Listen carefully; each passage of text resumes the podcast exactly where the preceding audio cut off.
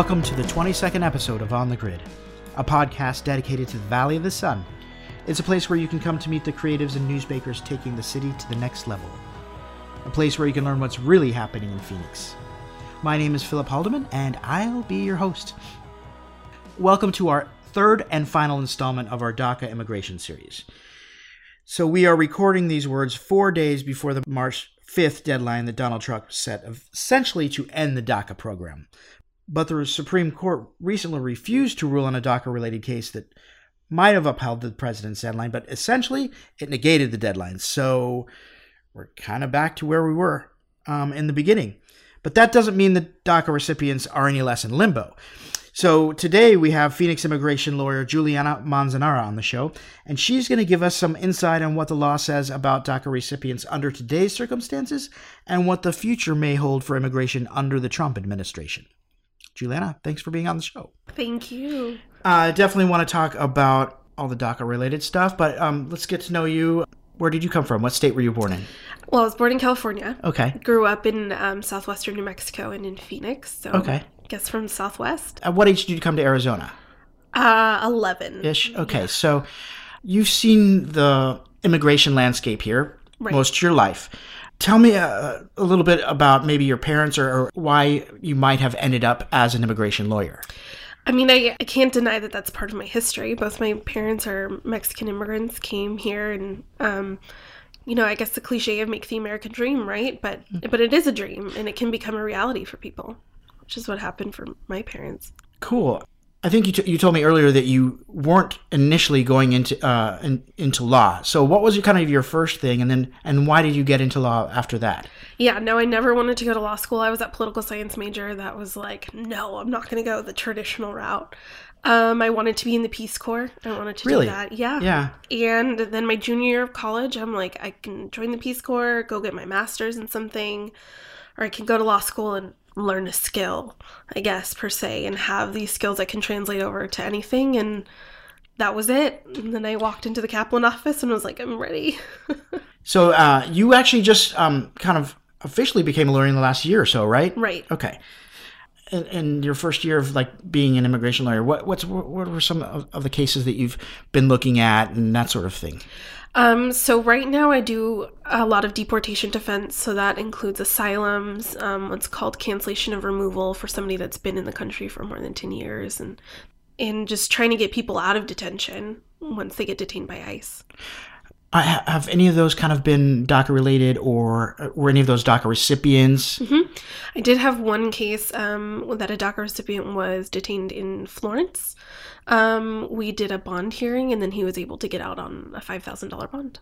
So he was still officially a, a recipient, like his his hadn't re, uh, um, expired or anything like that, right? It hadn't expired, which was a little odd to us because usually once somebody gets detained by ICE that is a DACA recipient and they get what's known as a notice to appear, that's usually revoking your your DACA. Wow. Um, so in this case, he hadn't gotten that letter, so as far as we know, he still had a, a valid work permit and um, kind of new to immigration law. So, but like, but I'm curious, like, are you seeing an increase as uh, in the last year or so? Like, what's your kind of frame of reference on that, or do you have one? I don't know that I necessarily have one. I know that in terms of an increase of getting information, there definitely has been. Because I know the consulates that come into the office are, "Hey, I'm a DACA recipient. It's going to expire. What do I do?" That's that's fairly common. Yes. Okay. I've had a lot of people tell me that it's really hard to become an American citizen. What are some of the, some of the things blocking people from that? Well, you have to qualify. It's, okay. It's not necessarily that somebody can wake up one day and be like, I'm ready to become a citizen. There are things that, that you have to qualify for, and a lot of the times they just don't. They come into my office and they're like, this is my situation, and I run through my checklist of things that, you know, could get them there, and there's there's something standing in the way. What might be an example of, of that, like a qual that you would need to, to be qualified? well having multiple entries and exits can disqualify you from from becoming um, because now if you have more than one i can't do what's called a waiver to waive your 10 year bar or your 5 year bar whatever it is okay have. So criminal record is always a big Obviously, one yeah, um, yeah. but also how if you came into the country with a visa or not that's going to depend on whether your children can can put a petition in for you which which I think is most of the misinformation that comes into my office. My child's 21, they can petition me. I'm like, wait a Oh. minute, let's take a step back and let's run through this because you might not qualify. And so Donald Trump made made this uh, March fifth deadline. Explain people explain to people what that is. So initially, it was if you expired before March 5th and you had your work permit for DACA, you can submit your renewal by October. I think it was the end of October. I don't remember the exact date. This last one, or Yes, Okay, this yeah. last one. right? So, but that was it. You had to expire in between those, I think it was six months, October to March, those six months. Okay. And your expiration date on your work permit had to say that. If not, they weren't going to take your They renewal. weren't going to renew. Okay. Right. It's not like it was an automatic like, like deportation or anything like that, No, but the fear is out there, I'm sure. Yes. Right? Okay. So this deadline is coming up. Like what I haven't read a whole lot on the news about anything that like it seems like they were talking about it last week a lot eh, or a week or two ago maybe Right. and then boom like like I really it just kind of I haven't heard anything about it. So have you heard anything Not since the district judge in New York um, Okay. issued their preliminary injunction. It's been kind of silent, which I think is not necessarily the right thing to do at this point. Now's the time to keep the momentum going. Right, because there is a movement out there that Mm-hmm. has kind of been they've been mobilizing uh, and free re, like over the last year or so, and it's gotten pretty heated at some at points in time. Do you see that movement continuing, or do you think it's cooled off a bit? I think it's continuing um, within certain communities, within, you know, with here in Phoenix and other big cities. Um, definitely. I think that we need to figure out some sort of strategy or plan to make that to Washington. So it's more uh, cohesive. I mean, this deadline has been talked about for so long. Uh, March fifth rolls around. Do you think it'll just be another day, or do you think something there'll be protests? Or I mean, I think, I don't know that it'll be a protest, but I think that'll be some sort of demonstration. okay. But do you see even even any new policy being made in the next week or so? No. Right, okay. Unfortunately. Right, right. And that's just kind of the unfortunate situation of things, just in the immigration world in general. Everything is always uncertain. Uh, even more so since uh, Trump has uh, become president. Yes. Um, especially since we're seeing a lot of, you know, roadblocks. Me as a practitioner, anyways, I've been seeing a lot of roadblocks when I go into court as to now I can't really work with the prosecutor because they're under strict mandate to oppose everything. Is that like a law firm per law firm type thing, or No, I was sitting in court one day where another attorney from a different firm made this motion to the judge.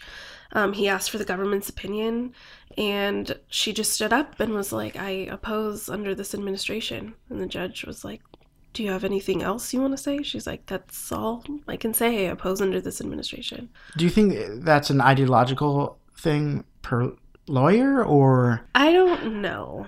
Um, part of me doesn't want to believe that, but I think that the, because as a lawyer, you're supposed to take on a client, supposed to stand Right. by your client, basically. Yeah, yeah. Right. I don't think so. I think it's just I guess let me go back. Half of immigration law is administrative. So Okay. when the White House says you have to oppose everything, well then now they have to oppose Gotcha. everything. Okay. So let's re- let's reframe that, um, or just kind of restate that. Mm-hmm. Um, immigration law. Well, it's not all federal, right? Well, no, and yes. Um, so they have, you know, the Immigration Nationality Act passed by Congress. Those are the statutes. Those are the things that qualify people for certain types of, you know, visas and things like that. Right. The other half of it is whoever is the president at the time, whatever administration, whatever executive actions they want to take, you know, for example, um, can create these new things. But like immigrate, like kind of state, like a state, Arizona couldn't say, "Oh, I want to open the border." They couldn't No. do that. That's a federal thing to, to right. be really broad. So, kind of what you're saying is like, law- the lawyers have to go based on largely federal policy, whatever the policy Mm-hmm. is right now, and obviously that's become much more strict with the president, Right. right? Okay, Exactly. gotcha. So you're starting to see a lot more of that in in the courtroom. Yes. It sounds like. A lot more hurdles to jump over. Gotcha. Okay. All right. Hmm. Do you see kind of any any change at all as far as immigration policy or even DACA? Could we see like families being separated in the in the coming, you know, like that sort of thing? Oh, absolutely. Unfortunately. I mean, we see it now. I see it now, anyways, in courts in terms of when somebody's denied a bond and they don't get to go home to their families. When they apply for everything that they can and it gets denied for you know, whatever reason, and the judge is like, mm, sorry, you just didn't meet it. And it's like, okay, now you're ordered removed to your home country. I think that's happening a lot more and it's getting a lot more narrower. And they're really looking into, okay, I guess who are the people that we want to grant these to, which Right. is kind of sad. Right. So we could see more deportations. Yes. Yeah. Is there anything that you that, that like you would like to say uh, about any about about DACA about immigration uh, Mm-hmm. policy or anything like that that might be good to get on the record or share with people or anything like that? I think the main thing during this time is to be prepared. You know, it's always that that one saying that's prepare for the worst and hope for the best, right? You got you have to. At this day and age, we don't know what ICE is going to do. We don't know if ICE is going to raid, you know, businesses here in Phoenix. It's been happening in California. It's been happening around the country. And they added more uh, personnel and stuff like that, or there's it's in the budget or something like that, I believe. Right. You, you just have to be ready for it. These these DACA recipients willingly gave their information to the federal government. Um, they have that information. Right. So it's a matter of taking a step back f- for 30 seconds, getting your plan together as to if the worst is going to happen and, you know, I'm going to get picked up by ICE or something happens, you know, what's going to happen to my family? What's going to happen to my car? Um, you know, who's going to have access to my bank accounts to be able to get all of that together just in case. Not to be a downer, but it's it's kind of sounds it's like making your will kind of. A little bit. And here's the thing that I've noticed when when I've had DACA recipients come into my office. It's like, okay, I have DACA. What do I do when I expire? They usually don't qualify for anything, any other type of immigration relief, which is why they have DACA. So I'm like, okay, maybe something changed. What would be an example of immigration relief that you mentioned? for example, um, you get married to a U.S. citizen, and now you can apply to become a resident. You know, barring that you don't have any criminal record. or Okay, anything like gotcha. um, or they were unfortunately a victim of a crime. There's a visa for that. You know, we go through all the screening questions of, of what kind type of visas they might qualify for if there is one. Um, but a lot of the times they don't because they're not married. They're young. Right. Um, they were taking a leap, even becoming uh, applying for DACA Right. at the and, and yeah, it's it's like the whole the hands are tied and everything, you know, like like so. Then, uh, pre- as in terms of preparing, like uh, what what would be maybe a couple things you would tell somebody um, in preparation of the worst happening, you know? Um, it can be as simple as a power of attorney, you know, picking somebody to handle your finances, to, you know, sell your car if you wanted to. Just things like that. That's that that would um Make it so that you know at least something is taken care of Right. once they're deported or whatever. Yeah. or detained. Yeah. or detained yeah are you seeing anything else out there uh, related to this that's uh, maybe a newer trend or something new uh, in terms of immigration uh, that surprised you or was unique I think what I've been seeing a lot lately is people getting pulled over and either DPS or whoever's pulling them over calling ICE. I don't know that's necessarily new per se, but I feel like it's just been happening more frequently. right right Um, so I've I've had a couple of those people come into my office, and I'm like, okay, well, how did you get into contact with ICE? Like "Oh, they I just got, got- pulled over, like for speeding or whatever yeah speeding, yeah, or being um, brown behind the wheel i guess right right? I mean, they're never Yeah. gonna say that, but Right, Yeah, yeah, of yeah. course. I mean, to me, like they they're hiring more people for ICE, so it appears like they're moving in a more like uh, aggressive move forward kind of. It seems like it, you know. But you never know with Trump because uh, you know one day he's he's uh, supportive, and then the next day he's like the opposite. So Yeah. No, I wake up every morning and I'm like, okay, let me check just to make sure that there's nothing that I need to prepare for today. right, exactly, Yeah, or yeah, what did I miss last Right. night? Um, uh, you know, I have this like yeah, I have this idea that I wake up on March sixth, and like all over the news is families being deported or you know families being separated and that sort of stuff. Or, but it might not be that way, you know. it Might not be to us, Mm, good point. Yeah, right? Yeah. But I mean, people are going to wake up March 6th and be like, I don't have deferred status anymore. When is ICE going to come to me? right. C- Can I go to work feeling safe? You know, like can I just drive feeling safe? Right. Now with everything that's happening? I mean, there was at some point, I, granted, I'm speculating as too, Hmm. but at some point it, it had to have been some sort of comfort, right? At least for two years. Totally, yeah. For two years, as long as I didn't get into trouble, I had this to rely on, and now I don't. Yeah, because it, it's like a really roller coaster ride. Uh, we we were talking to Kar- Karina Ruiz, and she was talking about how uh, I think it was Prop 301, where um, she was going to school. She was almost graduate About it, she had like a year left, and then boom, that happened, Right. and like she couldn't pay for Right. for school. And then DACA came out. It was like yay, yay, yay, and then and now it's gonna expire, and then like it's just like a up and down. Like that would be crazy to have to go through. It's an emotional roller coaster. Yeah.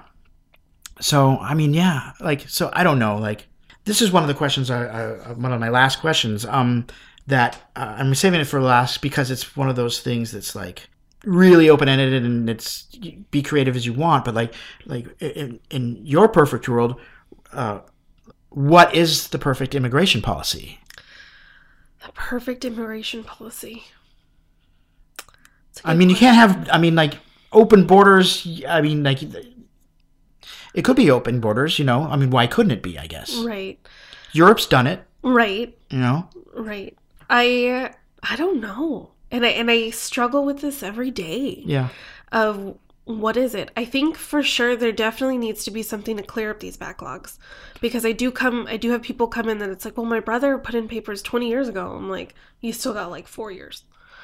Um yeah. Talk about a little bit about that briefly about how backlogged it is because this has been going on for a long time too. Yeah, so if you um you know put in a family petition for a sibling or your parent did it for for you as a child, depending on your country, I'm going to use Mexico because that's the first thing that comes to my mind.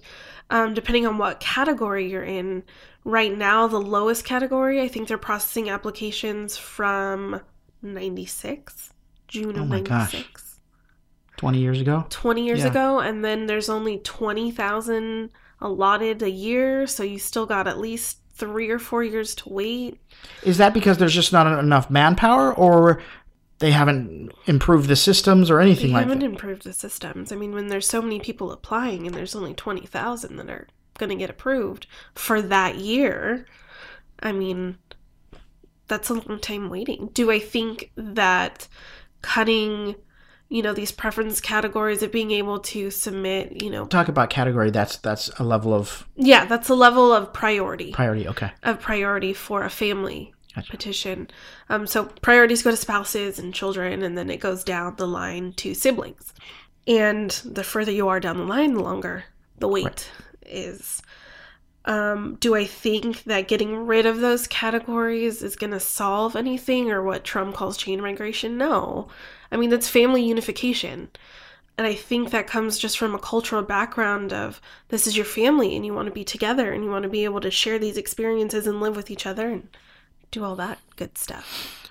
I would think that probably it hasn't immigration has not been a priority, so no no funds have been put towards it in, in terms of like you know the immigration department, the federal the federal government's part of that. Um, um, but going back to circling back to like the policy, like like I mean, could we exist with open borders? I mean, not in the climate that we live in. I feel like you know, Right. but like, what do you think about that? You know, like. I think eventually we could. I think it would just have to be a matter of realizing that immigration is is is a bilateral issue. There there are reasons why people come to the United States and you have to figure why that is. You know? Well, this has always been my theory on it is uh, is that um, people are always trying to be- find a better uh, better Yeah. life for themselves. It doesn't. They're gonna cr- they're gonna cross the border if they're you know families getting shot in, in their home at their home in their Right. town or whatever. They're going to find a better life and trying to survive. And the only way that to do to solve that problem is to make life better south of the border. You mm-hmm. know, like to me that doesn't seem like brain sur- surgery at all. I mean, like, and and the whole thing with the wall to me is like if you build a wall, they're gonna climb it no matter how tall it is, like that sort of stuff. I hope I'm not giving away too much of like my ideology Right. because I want to try and say somewhat object or objective here, but like That's kind of the way I look at it. And I don't know what we can do to spread spread the wealth around, but a lot of it will stem from like you know, people leave Syria because there's a war, you know? Like that's I mean, thank God there's not a war in Mexico. Right. The Well, drug war, but depend yeah. on who you ask. Right. Yeah, exactly. Yeah. exactly. Yes, yes, yes. But yeah, so like and the more tension that's built, the I mean, it creates more and more problems for everybody, I feel Mm-hmm. Right. like. But Right.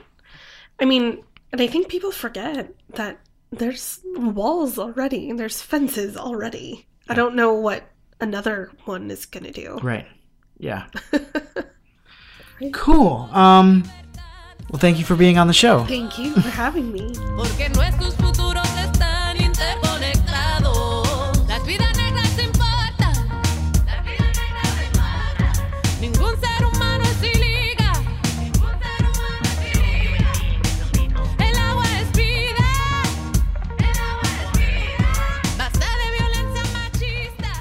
I have to say it's been an amazing experience speaking to the three guests we've had over the last few weeks and they've been so gracious to sit down with us and share their stories.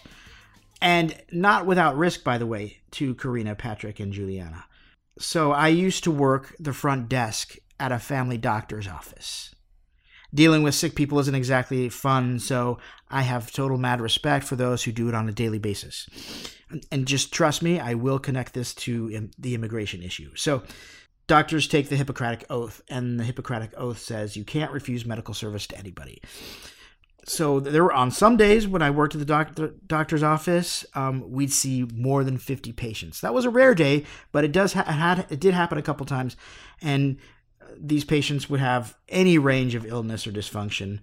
But the basic rule was that if they made it in the door before closing time, they were going to see the doctor. And sometimes we even broke that rule and saw them after the do- after closing time. And those were really really long days being around a lot of sick people. But one of the things I learned is that it's really difficult to refuse help to someone who's standing right in front of you. Especially if that person who can cure your ills, the doctor, is just on the other side of the door. So the immigration situation in America practically mirrors that situation. It's easy to sit behind a screen and judge a person you do not know and will likely never know. I mean, I'm sure you, you've experienced this on your social media feeds before, especially when an immigration issue comes up. But if you really listen to a person's story and maybe even get a chance to meet them and talk to them personally, empathy could be just around the corner. And that has kind of been the point of this three part series. Maybe you got to know some folks you wouldn't have gotten to know if you hadn't pressed play. Hopefully, we all learned something along the way. I mean, isn't it all really about world peace? But to attain that, we all need to be a little bit more empathetic. But empathy takes effort.